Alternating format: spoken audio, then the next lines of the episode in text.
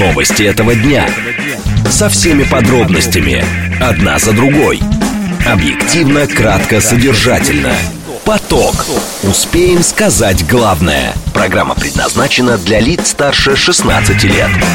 Радиостанция «Говорит Москва», четверг, 8 февраля, сейчас 16.07. Меня зовут Юрий Буткин. Здравствуйте, следим за новостями, следим за московскими пробками, обсуждаем главные темы в прямом эфире. Вы пишите нам через телеграм-канал, э, вы смотрите нас и слушаете. В телеграм-канале «Радио говорит МСК» на Ютубе или ВКонтакте. Вы пишите нам через телеграм пользователю «Говорит МСК Бот» через смс-портал плюс семь девятьсот двадцать пять четыре восьмерки девяносто четыре восемь, либо звоните в прямой эфир семь три семь три девяносто четыре восемь, код города четыреста девяносто пять без премодерации. В движении. Следим за тем, что творится на московских дорогах, э, насколько серьезные пробки. Давайте э, попытаемся понять. Да, сегодня, в общем, довольно спокойно. 4 балла прямо сейчас, 4 балла нам обещают на 5 вечера, потом 2 часа 6-бальных пробок. Главные проблемы, которые видны на карте пробок традиционные. Э, внутренний МКАД перед пересечением с Варшавским шоссе и, соответственно, Ленинградский проспект. Нет, Ленинградское шоссе, конечно, в Химках и в ту и в другую сторону, но сегодня больше при движении в сторону области. Слушать. Думать. Знать. Говорит Москва. 94 и 8 FM. Эм. Поток.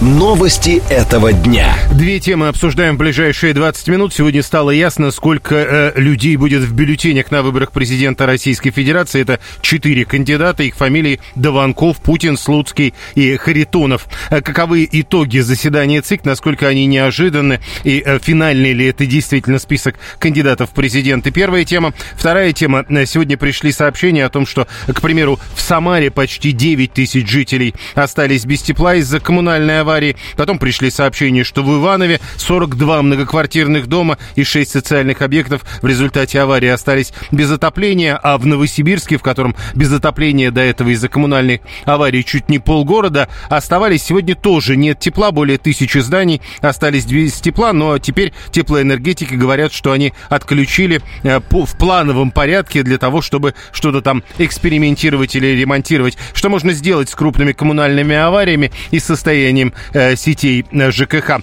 Об этом разговор минут через 10. Срочные сообщения, которые в эти минуты э, приходят на ленты новостей. Опять заявление Министерства иностранных дел. Мария Захарова на просьбу прокомментировать выборы в США. Мы, говорит, никогда не предвосхищаем результаты, чтобы не нарушить демократический процесс. Еще недружественные страны закрыли 26 загранучреждений России, чтобы соотечественники не могли проголосовать на выборах президента Российской Федерации. Такова позиция Министерства иностранных иностранных дел России. Поток. Успеем сказать главное. Еще раз напомню, смс-портал для ваших сообщений плюс семь девятьсот двадцать пять четыре восьмерки девяносто четыре восемь. Телеграмм говорит МСК Бот. Звонить можно по номеру семь три семь три девяносто четыре восемь. Итак, сегодня по итогам заседания Центральной избирательной комиссии Российской Федерации стало ясно, что в бюллетенях на выборах президента в марте будет четыре кандидата. Э, заявление сделала председатель Центра избиркома Элла Памфилова. Э, фамилии четыре, и они такие. Даванков, Путин, Слуцкий и Харитонов. Харитонов. Э, Слуцкий идет от ЛДПР, Харитонов от КПРФ, Дованков от э, новых людей. Путин идет э, как самовыдвиженец, он собирал подписи, или от него собирали подписи, но в любом случае его подписи признали качественными. Сегодня ЦИК отказал другому потенциальному кандидату, Борису Надеждину, в регистрации кандидатов в президенты. Надеждин тоже собирал подписи, но говорят, что его подписи оказались не все действительными. Нужно было, чтобы было 105 5 тысяч подписей, а действительными признали только 95 тысяч 587. И, как э, сказали в Центр избиркоме, это не позволяет зарегистрировать его кандидатуру на выборах. Надеждин, кстати, собирается еще оспаривать эти решения. Другой кандидат, Маленкович, которому сегодня тоже, как и Надеждину, отказали из-за качества подписей, сказал, что он с этим решением ЦИКа согласен.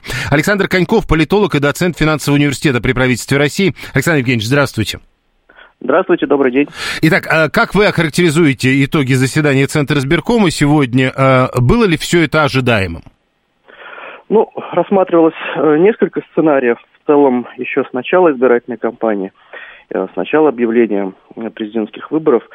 И, в общем-то, такого рода сценарий, он был одним из наиболее обсуждаемых в экспертной среде в силу объективных обстоятельств, которые складываются в текущей актуальной российской политике, но и с точки зрения тех субъективных особенностей, которые существуют и сегодня на партийном поле, и с учетом действующих политиков, которые готовы были бы включиться за пост, э, за высший политический пост в стране. Поэтому, э, конечно, такого рода э, ситуация, она предсказывалась, рассматривались на самом деле и варианты и с меньшим количеством кандидатов, но сегодня мы вышли да, на бюллетень, в котором предполагается четыре фамилии.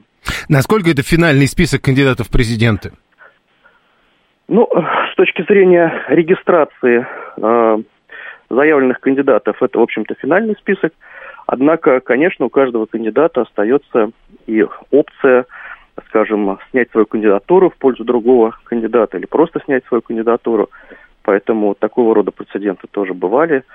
И в этом смысле, кстати, я бы э, не исключал э, ситуации, при которой э, один из кандидатов может снять свою кандидатуру либо в ходе избирательной кампании, либо уже ближе непосредственно к выборам. А, что касается расширения списка, то я думаю, конечно, уже очевидно, что его не будет. Скажите, э, ну понятно, что главной интригой до сегодняшнего дня была возможная кандидатура Бориса Надеждина, рейтинг которого, по некоторым данным, достаточно существенно вырос по сравнению с тем, что приписывали ему раньше. Не может ли, учитывая то, что это произошло с Надеждиным, э, неожиданным быть количество избирателей, которые проголосуют за одного из ныне существующих кандидатов, а не действующего президента России? Ну, я думаю, что, э, в общем-то, определенный ажиотаж действительно подогрет в обществе. Хотя, мне кажется, все-таки это носит такой, скорее, сиюминутный характер. Э, то есть э, ощущение этого ажиотажа, оно возникло скорее в, после, в, течение вот последней недели. Тем не менее, конечно, надежды, но удалось создать определенную, выражаясь таким молодежным языком, движуху.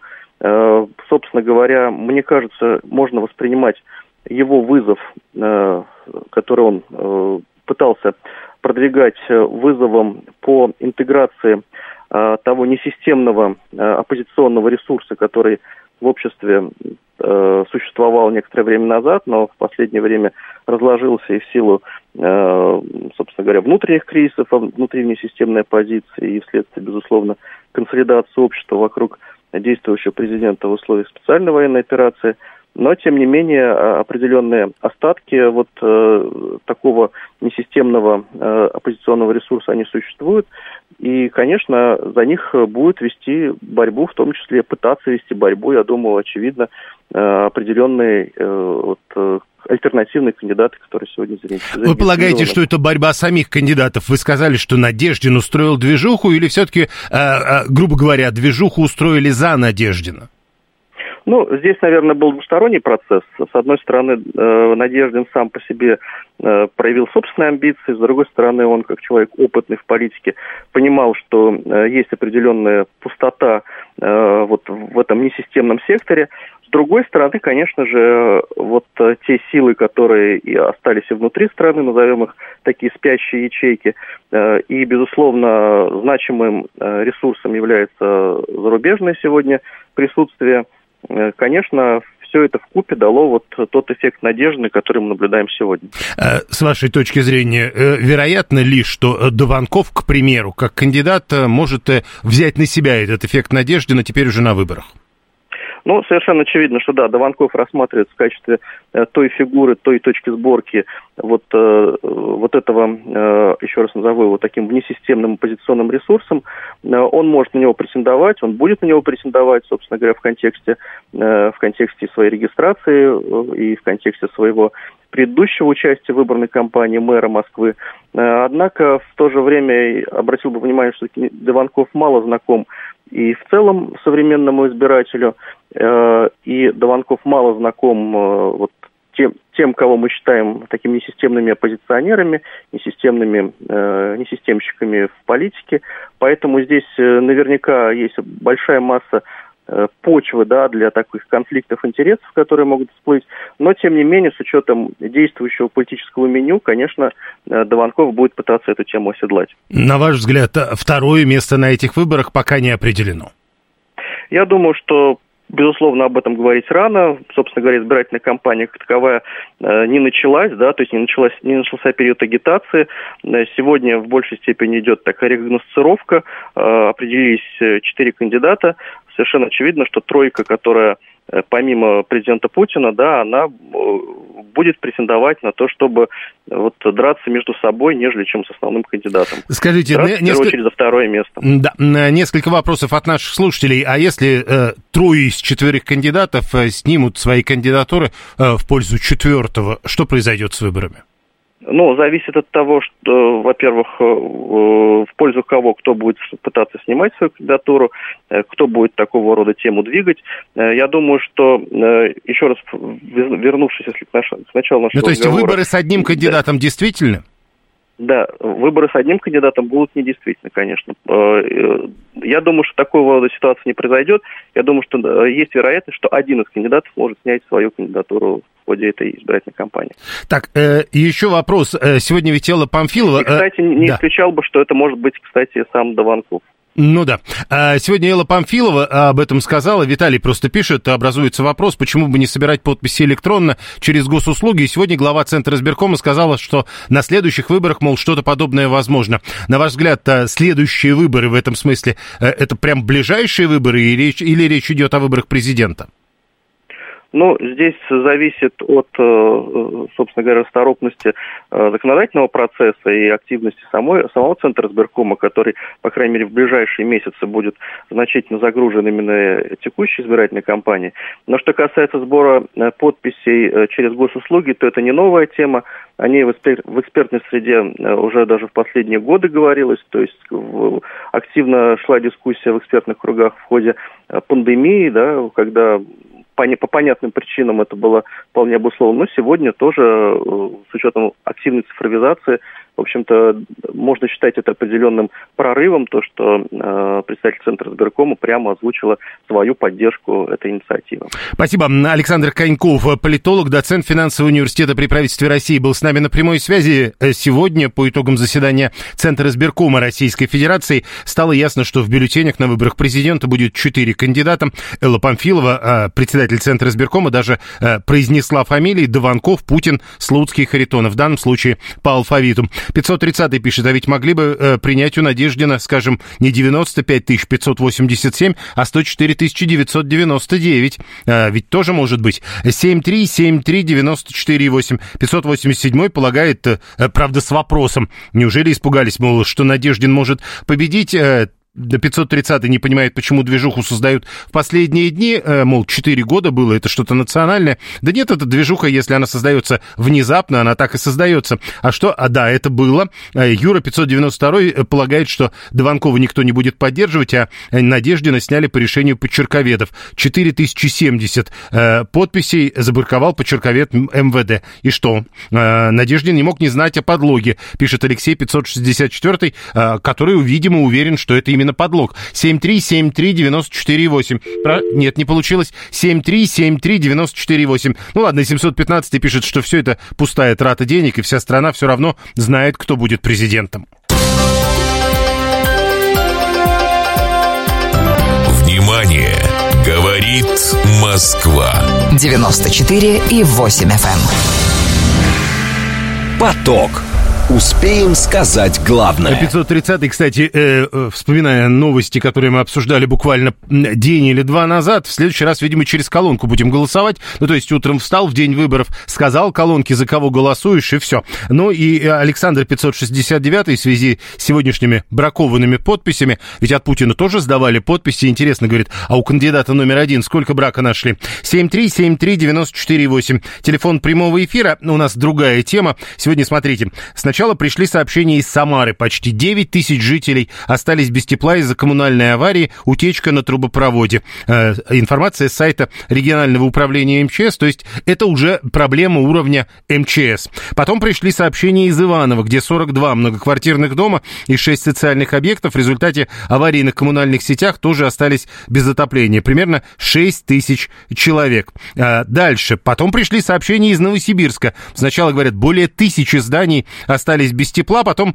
э, выяснилось, что не совсем так. Э, теплоэнергетики где-то отключили тепло, горячую воду не отключали, где-то снизили параметры. Э, то есть, но, правда, несколько сотен зданий, там, где совсем недавно были коммунальные аварии. Но в данном случае это отключение было каким-то э, своего рода... Э, сейчас я найду даже эту формулировку. Э, в общем, короче, это... Э, минимизировать неудобства для жителей, чтобы выполнить некие ремонтные работы. То есть это уже как бы не авария, а почти плановая штука. Председатель Московского жилищного союза, член комитета по ЖКХ в торгово-промышленной палате Константин Крохин к нам присоединяется. Константин Викторович, здравствуйте. Здравствуйте. Ну, во-первых, э, э, новосибирскую новость хотелось бы, чтобы вы прокомментировали. Зима, 8 февраля, Сибирь, и тут энергетики говорят, а мы будем снижать э, какие-то параметры и проводить какие-то работы, просто учитывая, что тепло. А вообще можно отключать от тепла здания в плановом порядке зимой? Нет, это запрещено. То есть, если нет э, аварии или угрозы э, аварии, то отключать в отопительный период отопление даже за долги нельзя. Поэтому, к большому сожалению, вот эта вот тенденция сокрытия э, ну, заметание под ковер проблем в регионах, да, что превратило, ну, скажем, жизнь э, многих жителей многих регионов Э, в сущий ад, в морозы, вот эта традиция скрывать, она продолжается. Это, но... знаете, как вот э, взрыв или хлопок, да? Ну вот да, я понимаю, чтобы... но, но с другой да. стороны, логика понятна. Они говорят, мы зато при нулевой температуре на улице выполним одним днем работы, чтобы устранить риски дефектов, а дальше похолодание ждет. Значит, с точки зрения того, а можно ли и нужно ли ремонтировать зимой, Э, ответ-то простой. Конечно, нужно и можно, если э, объект, сеть или тепловая станция подлежит ремонту. То есть, если при осмотре видно, что надо их ремонтировать, безусловно. Но я к чему говорю, что мы не можем э, критиковать их за то, что они ремонтируют то, что должны, но мы должны критиковать руководство и города, и руководство комплекса жилищно-коммунального хозяйства, что они довели это до ремонта в зимой. То есть э, смысл подготовки к зиме заключается в том, вот опрессовка давлением, испытания, чтобы зимой этого не делать, потому что зимой это, во-первых, опасно, во-вторых, очень дорого, понимаете? Поэтому ну, это тройка, двойка, можно сказать, за подготовкой опять Новосибирская область, да, то есть только-только там вот этот левый или правый берег. Тот самый Значит, левый. Справили. Да, и опять вот, э, да, тысяча домов, как говорят. Ну, Смотрите, но, но сегодня, но сегодня уже не только Новосибирск, сегодня только за один день в новостях Иваново, э, Самара. Э, чем это все можно объяснить? Это ожидаемо. Мы об этом говорили еще в октябре прошлого года и в декабре, когда вот Подмосковье ведь без тепла было уже в декабре. Просто в январе усилились морозы и стало лететь еще электричество. Э, к сожалению, повторюсь, регионы скрывают негативную информацию, э, ну, думая, что принесет или потеплеет. Да, это, кстати, очень такой расчет очень часто встречается, что потеплеет, растает снег, чего убирать. Вот. И э, уже тогда, в январе, многие эксперты говорили о том, что будет рваться везде. И вот мы это наблюдаем. Просто освещается, может быть, не столь активно, потому что никаких серьезных работ упреждающих вы в зимний период сделать не можете. Ну, это просто невозможно. Это надо же разрывать, э, ну, как минимум рыть большие траншеи, у вас должны быть трубы, у вас должны быть специалисты, в конце концов, да, в наличии, бригады ремонтные. Это все плановая работа, ее невозможно запланировать. Сейчас все это делают аварийные бригады. То есть вот сформированы аварийные бригады. Возможность у аварийных бригад ограничены, ну просто по определению. Поэтому будут происходить аварии, к этому ну, надо терпеть. Единственное, что необходимо делать выводы, и необходимо подготовительный сезон, который предстоит нам, э, просто вот э, круглые сутки в три смены и так далее. Как вот говорил, когда Хуснулин, как этот первый раз вот Крымский мост ремонтировали, что он говорит, что вот они день и ночь. Вот сейчас, я думаю, что по тепловым сетям нужно будет вот эту работу проводить в подготовительный период день и ночь и во многих регионах. Но вы говорите о том, очевидно, что это надо будет делать в теплое время года. В прошлый раз это не сработало. Получается, отсутствует какой-то контроль. Чьего контроля не хватает? Э, нет контроля жилищного надзора. Вот э, все как-то проехали тему паспорта готовности, да? Вот сняли, ну даже не сняли, посадили замглавы Подольска. Но в Подмосковье 17 городов, достаточно крупных, э, были с фальшивыми паспортами готовности и с плохими теплосетями. А там почему вот планово не проводятся проверки? Помните, у нас зимняя вишня горела, и в течение двух лет – а после этого все торговые центры были проверены с пристрастием. И надо отдать должное, это повысило безопасность торговых комплексов. А почему то же самое не сделать пусть год мы потратим, пусть два года, вот эти паспорта готовности хотя бы в тех городах Подмосковья или других регионов, где э, выявлены были аварии, то есть уже произошло. То есть жилищный надзор, котлы, э, котельные – это Ростехнадзор. У нас же два или три года Ростехнадзор практически был лишен права проверять. И только в прошлом году постановление выпустили необходимое постановление правительства, по которому ему там опять а, его обязали проверять, например, лифты. Но по котлам с него никто не снимал ответственность. Где Ростехнадзор? То есть вот эти вот точки болевые, по ним, я считаю, должны быть не просто проверки, а прокурорские. Следственный комитет должен проверять вот эти фальшивые, э, фиктивные паспорта готовности к зиме. Это Хорошо. первая часть. А, Да. Можно А я только... часть? Да, если Необ- коротко. Необходимо подойти к реформе э, сетевого хозяйства жилищно-коммунального. Не надо восстанавливать то, что дырявое. Не надо восстанавливать старье, которое энергонеэффективно. Нужно подходить к энергобалансу ну, с новой точки зрения. Вот, мне кажется, на федеральном уровне чего нужно делать. Скажите, общественность или просто, проще говоря, жильцы имеют возможность как-то контролировать эту ситуацию или влиять на нее? Сегодня нет. Это очень важный вы вопрос задали. Я пять лет говорю о том, что сегодня потребители вообще отстранены от тарифообразования, от подготовки к зиме. Даже капитальный ремонт, чтобы вы знали, собственники подписывать не могут. Подписывают районные депутаты.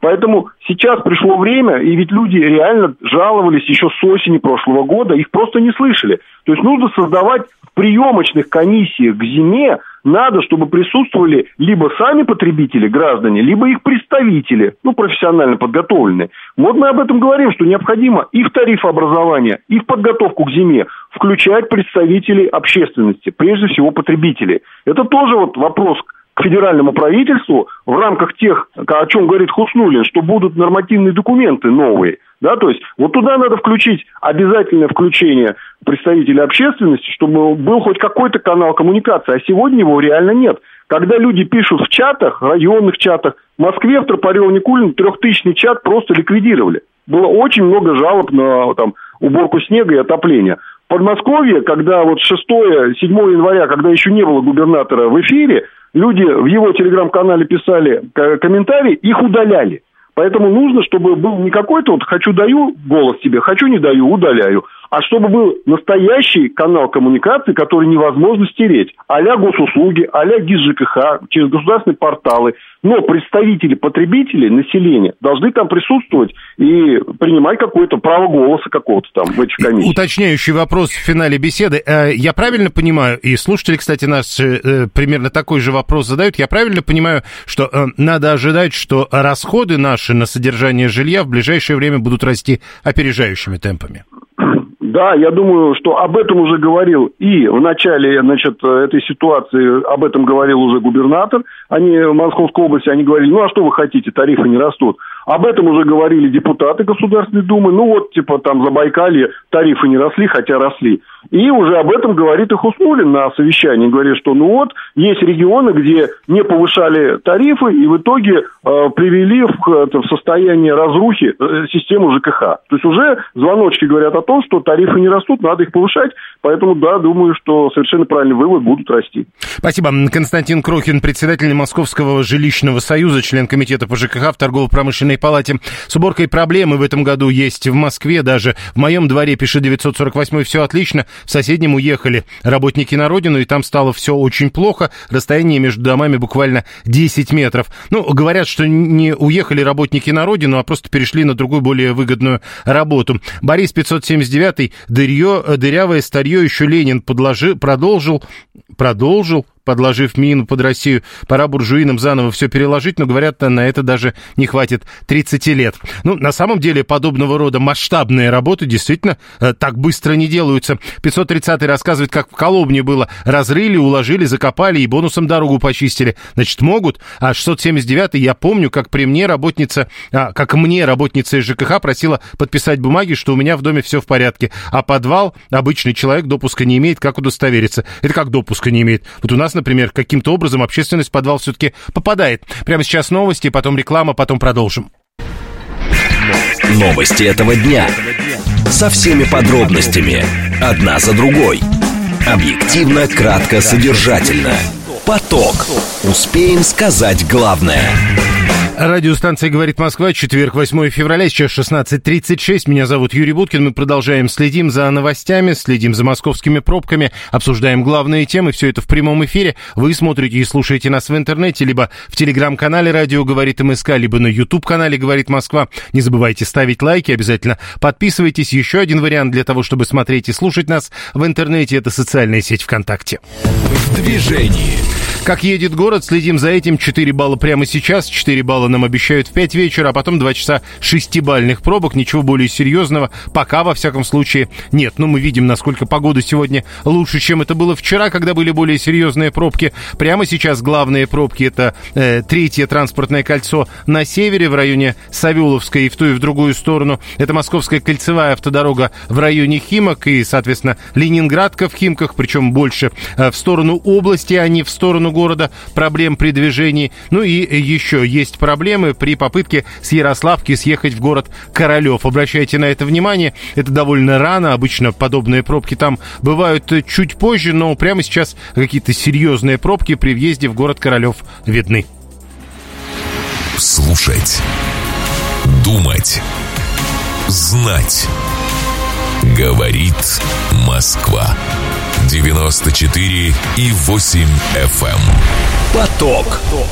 Новости этого дня. Две темы обсуждаем в ближайшие 20 минут. В Башкирии предложили заключать браки лишь при генетической совместимости партнеров. Что это за идея и почему в Госдуме это называют биологическим фашизмом? Первая тема. Вторая тема. Спортивный арбитражный суд опубликовал мотивировочную часть по делу Камилы Валиевой. Результат допинг-пробы показал наличие там экдистерона, который стимулирует рост мышцы. И там много интересного интересных деталей. Об этом мы поговорим минут через 10. Прямо сейчас срочные сообщения. Вот э, Владимир Путин поручил оперативно проработать вопрос приоритетных закупок у российских производителей, рассмотрев возможности ввозных пошлин. Я прочел вам всю срочную новость. Здесь не указано российских производителей каких-то конкретных товаров. Возможно, речь идет обо всех товарах. Но пока подробностей нет. Вторая новость – это заявление Генпрокуратуры Российской Федерации. Запад усиливает давление давление на Россию через подконтрольные НКО в преддверии выборов, в том числе, как говорят в Генпрокуратуре, навязывая идеи этнической разобщенности. Поток.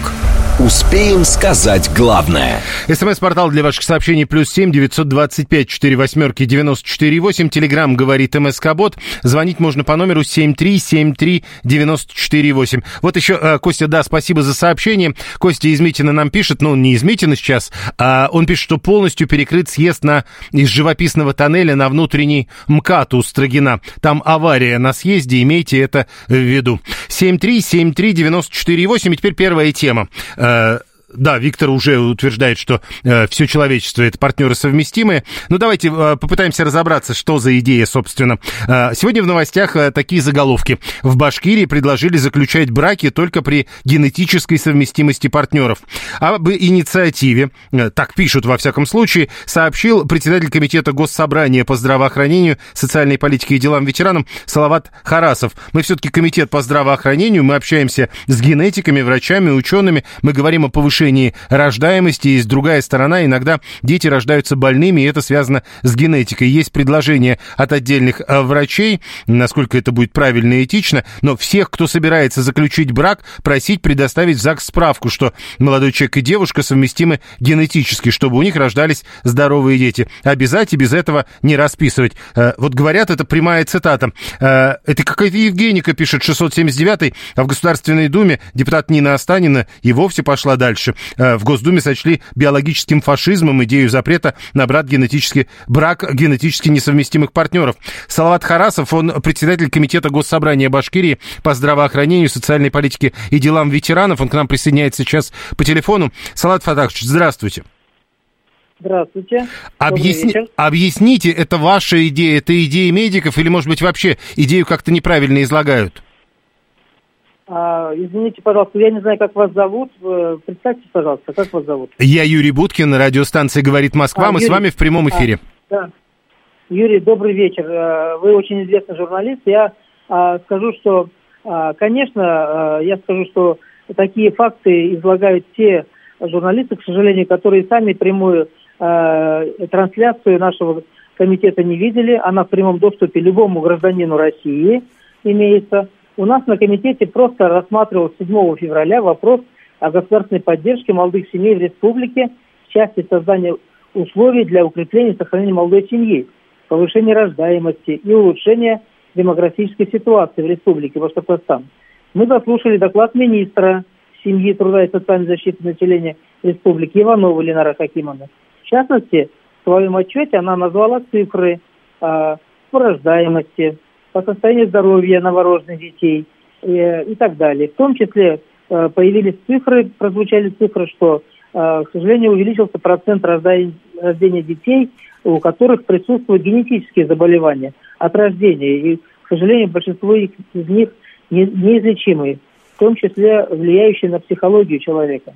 И в этом плане просто э, э, мы э, предложили обсудить предложение ученых-генетиков не только нашей республики, целом сообщества медицинского, которые каждый день общаются с теми родителями, с теми детьми, которые этими страдают этими заболеваниями, и родителями, которые тоже переживают э, за своих детей. И в этом плане прозвучало, что просто родители до рождения детей должны заботиться о здоровье будущего поколения – они могут пройти э, экспертизу генетическую и так далее. Никакой инициативы ни от кого не поступало. Просто были предложения, что дети, чтобы рождали здоровые дети, нужно заботиться о здоровье самих родителей, и они должны проходить экспертизу сами, добровольно, э, когда им это нужно, если есть сомнения. Потому что бывают родственные браки, иные, там бывают заболевания э, как семейные, э, и поэтому в этом плане есть определенные трудности. Врачи каждый день с ними общаются, ученые изучают эту тему. Они просто задались вопросом, давайте над этим поработаем, просветим. Это вопрос просвещения молодых людей, будущих родителей, отцов и мам, чтобы они понимали, э, что они должны э, свое счастливое будущее сами строить заранее, заблаговременно. Скажите, а я, я понял. Я понял, но можно да. уточню. Э, если вы говорите о том, да. что было бы неплохо, не надо обязать людей э, да. проходить подобные тесты, а вы не пытались разобраться, насколько это дорого и можно ли сделать это бесплатно? Вы знаете, это вопрос другой плоскости. А, э, сегодня эта услуга доступна.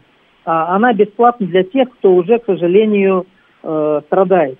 Родители, которые родили детей, которые болеют, для них эта услуга бесплатна. Она в ОМС но а, есть и платные услуги, а, они там недорогие, в принципе, но это никто не обязывает. Это просто, это просвещение.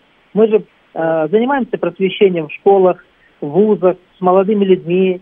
А, может быть, это недостаточно этого просвещения. Надо, и наоборот, его усилим. Мы об, об этом говорим. Усилить просвещение молодежи, а, которая собирается стать взрослыми, э, вступить в брак и стать э, нормальной семьей, да, такой, у которой хорошие дети, э, хорошая семья крепкая, они живут счастливо, растут, развиваются, думают о будущем. Об этом же речь идет. Это же год семьи. Поэтому мы в этом ракурсе и хотели бы э, предложения какие-то рассмотреть. Но мы рассмотрели и поняли, что те предложения, которые говорили отдельные ученые, они э, как бы не совсем корректные, и они уже э, прозвучали когда-то в истории. И сегодня это нам не нужно. Но нам нужно думать о том, чтобы сегодня рождалось здоровое поколение.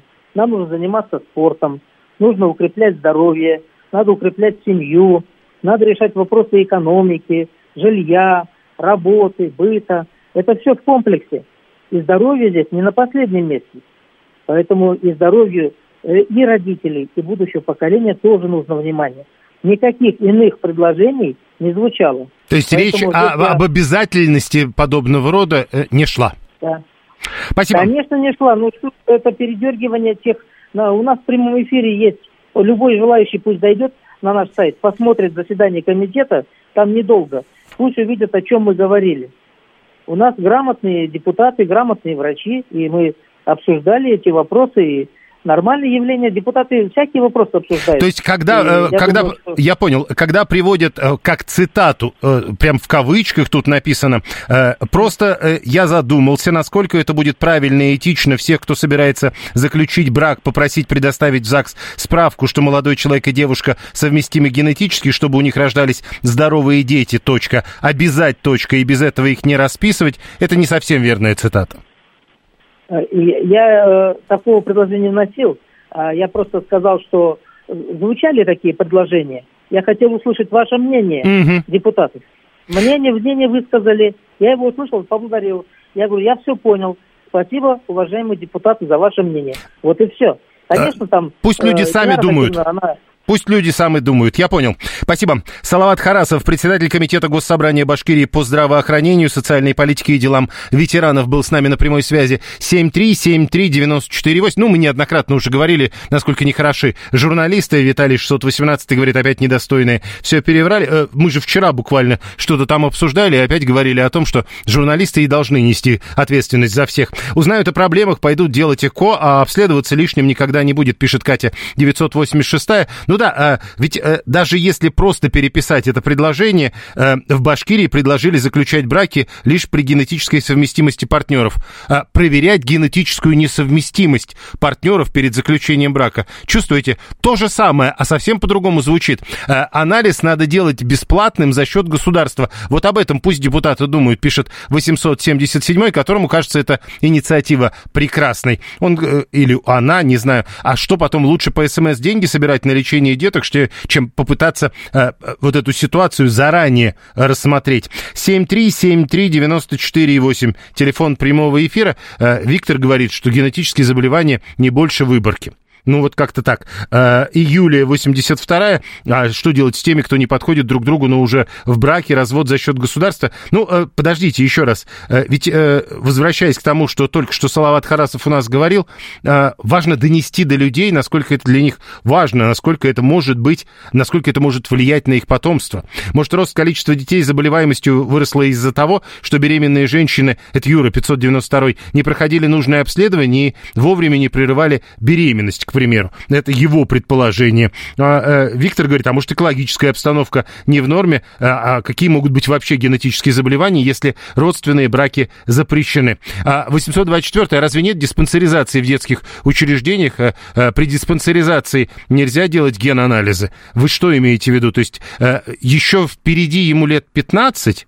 а то и 20, а то и 30, а уже сейчас делать генетические анализы. 7373948. Слушаем вас. Здравствуйте. Добрый день, Михаил Москва. Ну, неплохой шаг. Э, скоро мы подойдем тогда и к насильственной стерилизации. А чего, вот этим вот нельзя, потому что у них показания... Не, подождите, плохие. а э, не надо... То есть вы бы предпочли ничего не знать? Значит, смотрите, э, те, кто может и те, кто хочет – они идут и делают этот анализ. Есть центры планирования семьи, есть куча всего. У кого нет возможности по разным причинам, они этого не делают. Но мы не будем тут приплетать Божий промысел и тому подобное. Есть еще один момент интересный. Понимаете, большинство гениальных людей на Земле это тоже, за редким исключением, генетический сбой и неправильное что-то произошло. Это преувеличение неоднократно, это уже обсуждали. Нет никакой генетической совместимости человечества. Один вид, уверен, верит. Виктор 690 э, депутаты еще ничего не сделали, а все уже кричат, пишет 948 Все как всегда.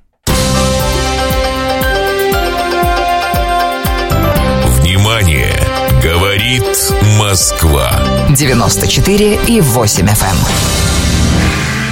Эм. Поток. Успеем сказать главное. Продолжаются цитаты из Путина. Российские производители не должны чувствовать себя чужие, для них надо создавать условия. Еще тоже Путин. Одного патриотического настроя для российского успеха недостаточно, нужны и специалисты. Пока без подробностей, это вот срочные сообщения, буквально заголовками поступают нам сейчас на ленты новостей. Еще одна тема для обсуждения до конца этого часа. Э, спортивный арбитражный суд опубликовал мотивировочную часть по делу фигуристки Камилы Валиевой. Э, значит, допинг-проба, в ней экдистерон, который стимулирует рост мышц. Спортсменка сама заявила в арбитражном суде, что запрещенное вещество э, триметазидин, э, на него была положительная допинг-проба, попала в организм с десертом, который ее дедушка приготовил на доске, где он до этого измельчал лекарства. Как в ее организм попал экдистерон, который нашли, Валиева вообще пояснить, как выясняется, не смогла. Ее решили дисквалифицировать в 17 лет на 4 года как взрослую, потому что она не смогла доказать, что нарушила правила ненамеренно. До этого появлялись сообщения, что решение еще и потому такое, что якобы чуть ли не в России сказали, что еще неизвестно, есть ли тот дедушка.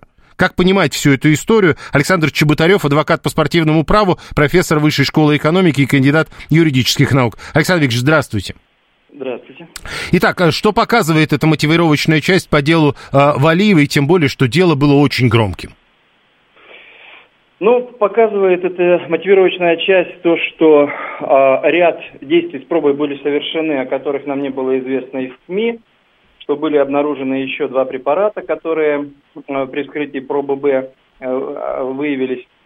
Э, к счастью, они не повлекли напрямую увеличение объема обвинения, но убедили состав арбитров в том, что подтвердили, скажем так, то, что есть склонность к нарушению антидопинговых правил у спортсменки. Именно поэтому как я понимаю, э, и было принято такое жесткое решение. Скажите, а вот все эти истории насчет, что это было э, на той же доске, на которой до этого размельчали таблетки, э, эти истории всегда рассматриваются в судах, вот что-то подобное? Да, если речь идет о позиции защиты, которую выбрали наши коллеги относительно загрязненного продукта либо незначительной вины или халатности с целью уменьшения э, ответственности, то да, это рассматривается. И грязная посуда немытая, э, в случае есть в практике судебной и доска, все, и, и кружки, все это э, рассматривается, конечно. Оно выдвигалось как основная версия с нашей стороны, поэтому, конечно, было рассматривать. Теперь еще объясните, что это за история по поводу дедушки, э, доказательства э, существования которого якобы суду так и не предоставили? Ну, э, что э, очень интересно в, в этой части, это потому что э, это основной, как я понимаю, ключевой свидетель э, нашей позиции, э, но его почему-то не заявили в качестве свидетеля для допроса. То есть сторона защиты этого не сделала. Это первый момент. А потом, если обратить внимание на э, судебное решение само, там э, написание фамилии э, на английском языке Соловьев где-то через «э» идет, где-то через «y». А, и непонятно, то ли это один и тот же человек с орфографическими ошибками, которого иностранцы написали фамилию, либо это разные люди. А, но основное все же, я считаю, что потому что этот человек не был вызван в качестве свидетеля. А, это э, плохо простроенная система защиты или это, э, в общем, понимаете, когда вы, э, ну, был бы человек, а наказание найдется. Мы так плохо подготовились, ну, не мы, а те, кто работали с нашей стороны, с российской стороны над делом Валиевой, или это все-таки очередной антироссийский выпад? Я не думаю, что это очередной антироссийский выпад. Здесь, скорее всего, и то, и другое, ну, в меньшей мере, второй вариант, да, но то, что я бы сказал несколько слов в защиту как раз-таки э, своих э, коллег, потому что на самом деле достаточно глубоко они, проанализировали запро- запрошенные ими лабораторные пакеты, ими они, выявили, что было несколько аликвот, э, о которых вообще не говорилось. Именно из этих лабораторных пакетов мы поняли, что э, были несовершенные методы исследования, которые, по моему мнению, готовились исключительно под Валиеву. А, и, но единственное, что бы я сделал по-другому, чего, на мой взгляд, они э, не сделали, они как раз-таки не усилили позицию опровержения самого, э, законности самого метода э, проверки пробы. Это прямая норма есть в кодексе ВАДА относительно вот э, этой валидации этого метода. Вот если бы сюда ударить, то можно было бы посеять зерно сомнений у арбитра. Спасибо. Александр Чеботарев, адвокат по спортивному праву, профессор Высшей школы экономики, кандидат юридических наук. Э, э, если верить средствам массовой информации, то на самом деле были показания э, человека по фамилии Соловьев, он давал их в разное время, и именно то, что эти показания были разными, сильно смутили спортивный арбитражный суд. В видеообращении 9 февраля 2022 года он заявил, что принимает таблетки, разжевывая их и запивая водой, и фигуристка могла попить из его стакана, и таким образом остатки остатки триметазидина попали в ее организм. А он, правда, тогда же не исключал вероятность других версий и призывал проверить каждую. Речи о неком пирожном не было, а вот 17 мая 2022 года речь шла уже о том, что он измельчает таблетки ножом на разделочной доске, а потом готовил десерт для внучки и не заметил остатки лекарства. 7.3, да, Соловьев отказался давать очные показания по состоянию здоровья, потому что он ранее перенес 4 сердечных приступа и 2 операции. 7373948, телефон прямого эфира, код города 495, смс-портал для ваших сообщений плюс 7 925 4 восьмерки. 948, телеграмм говорит МСК Бот. Владислав 408 уверен, что если бы Валиева даже привела дедушку, бабушку и грязную посуду, ее все равно бы дисквалифицировали, она же из России, но, э, видите, получается, что она не привела. А, Григорий э, Говорит, у Валиевой дедушка-то прекрасный какой. Мне, говорит, дедушка никогда пирожное не делал. Виктор не понимает, э, зачем тот измельчает лекарства, и это, мол, отмазка детская. 530-й пишет, когда в общежитии жил, готовил на общей кухне. Думаю, в моем организме такое можно было найти. Эскобар бы удавился от зависти. Но я, говорит, не олимпиец. 877-й. А все финские и шведские э, лыжники могут быть астматиками? Они все астматики. И главное, это как-то отменяет историю, которую мы обсуждаем сейчас. А, очень многие по уголовным делам апеллируют к несовершенству методов. Это по поводу того, что только что говорил Александр Чеботарев, пишет Виктор 690 и обычно у них ничего не получается. Обычно, мол, без результатов. 7373948, телефон прямого эфира. Присоединяйтесь к этому обсуждению сообщений. Много, можно даже звонить по телефону. Э, срочное сообщение. Доля юаня в российском экспорте в декабре выросла до 36 почти процентов в импорте теперь юань 37%, рубль занимает почти 36 и 32%, соответственно, это данные Центробанка. Еще из срочных сообщений заявление из Сербии, которая э, только что объявила, это, правда, российский посол в Сербии говорит, но вот он утверждает, что Сербия будет отмечать День Победы и освобождения от нацистов, а также вспомнит 25-летие бомбардировок НАТО. Возвращаемся к теме, слушаем вас, здравствуйте. Здравствуйте. Ну, я считаю, что нормально. Поймали, молодцы. Другим будет хороший урок. Сказки эти там, дедушка растет. Нет, ну подождите. Растет, а ну хорошо, тогда вот эта история про финских астматиков тогда? Те просто не попались? Нет, их надо дисквалифицировать, обязательно. Должен быть чистый спорт. Ну, а это можно? Просто есть люди, которые говорят, что этого все равно добиться невозможно. Не надо их слушать, надо их всех выгонять повально, и будет чистый спорт.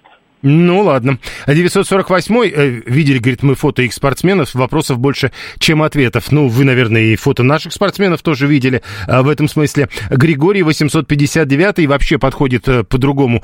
У спортсменов, утверждает он, презумпция виновности. И с уголовными делами в данном случае сравнивать ничего вообще нельзя. А 459-й уверен, что э, это чушь всякая, которую придумывают, потому что боятся русских спортсменов. Напомню, э, собственно, в данном случае теперь можно посмотреть документы по поводу чуши всякой, как ее называет 459-й. Спортивный арбитражный суд опубликовал мотивировочную часть по делу нашей фигуристки Камилы Валиевой. Э, выяснилось, что результат допинг-пробы показал наличие в ней некого эгдистерона, который стимулирует рост мышц. До этого говорили про триметазидин, э, именно на него была положительная проба. Сама спортсменка говорила именно о триметазидине э, и объясняла, что вот это в организм попала, потому что был десерт, приготовленный ее дедушкой на доске. А, да-да-да, Владислав 408, в общем, жестко а, кого-то расстреливать, кого-то выгонять, ибо нефиг. Вот примерно так, 408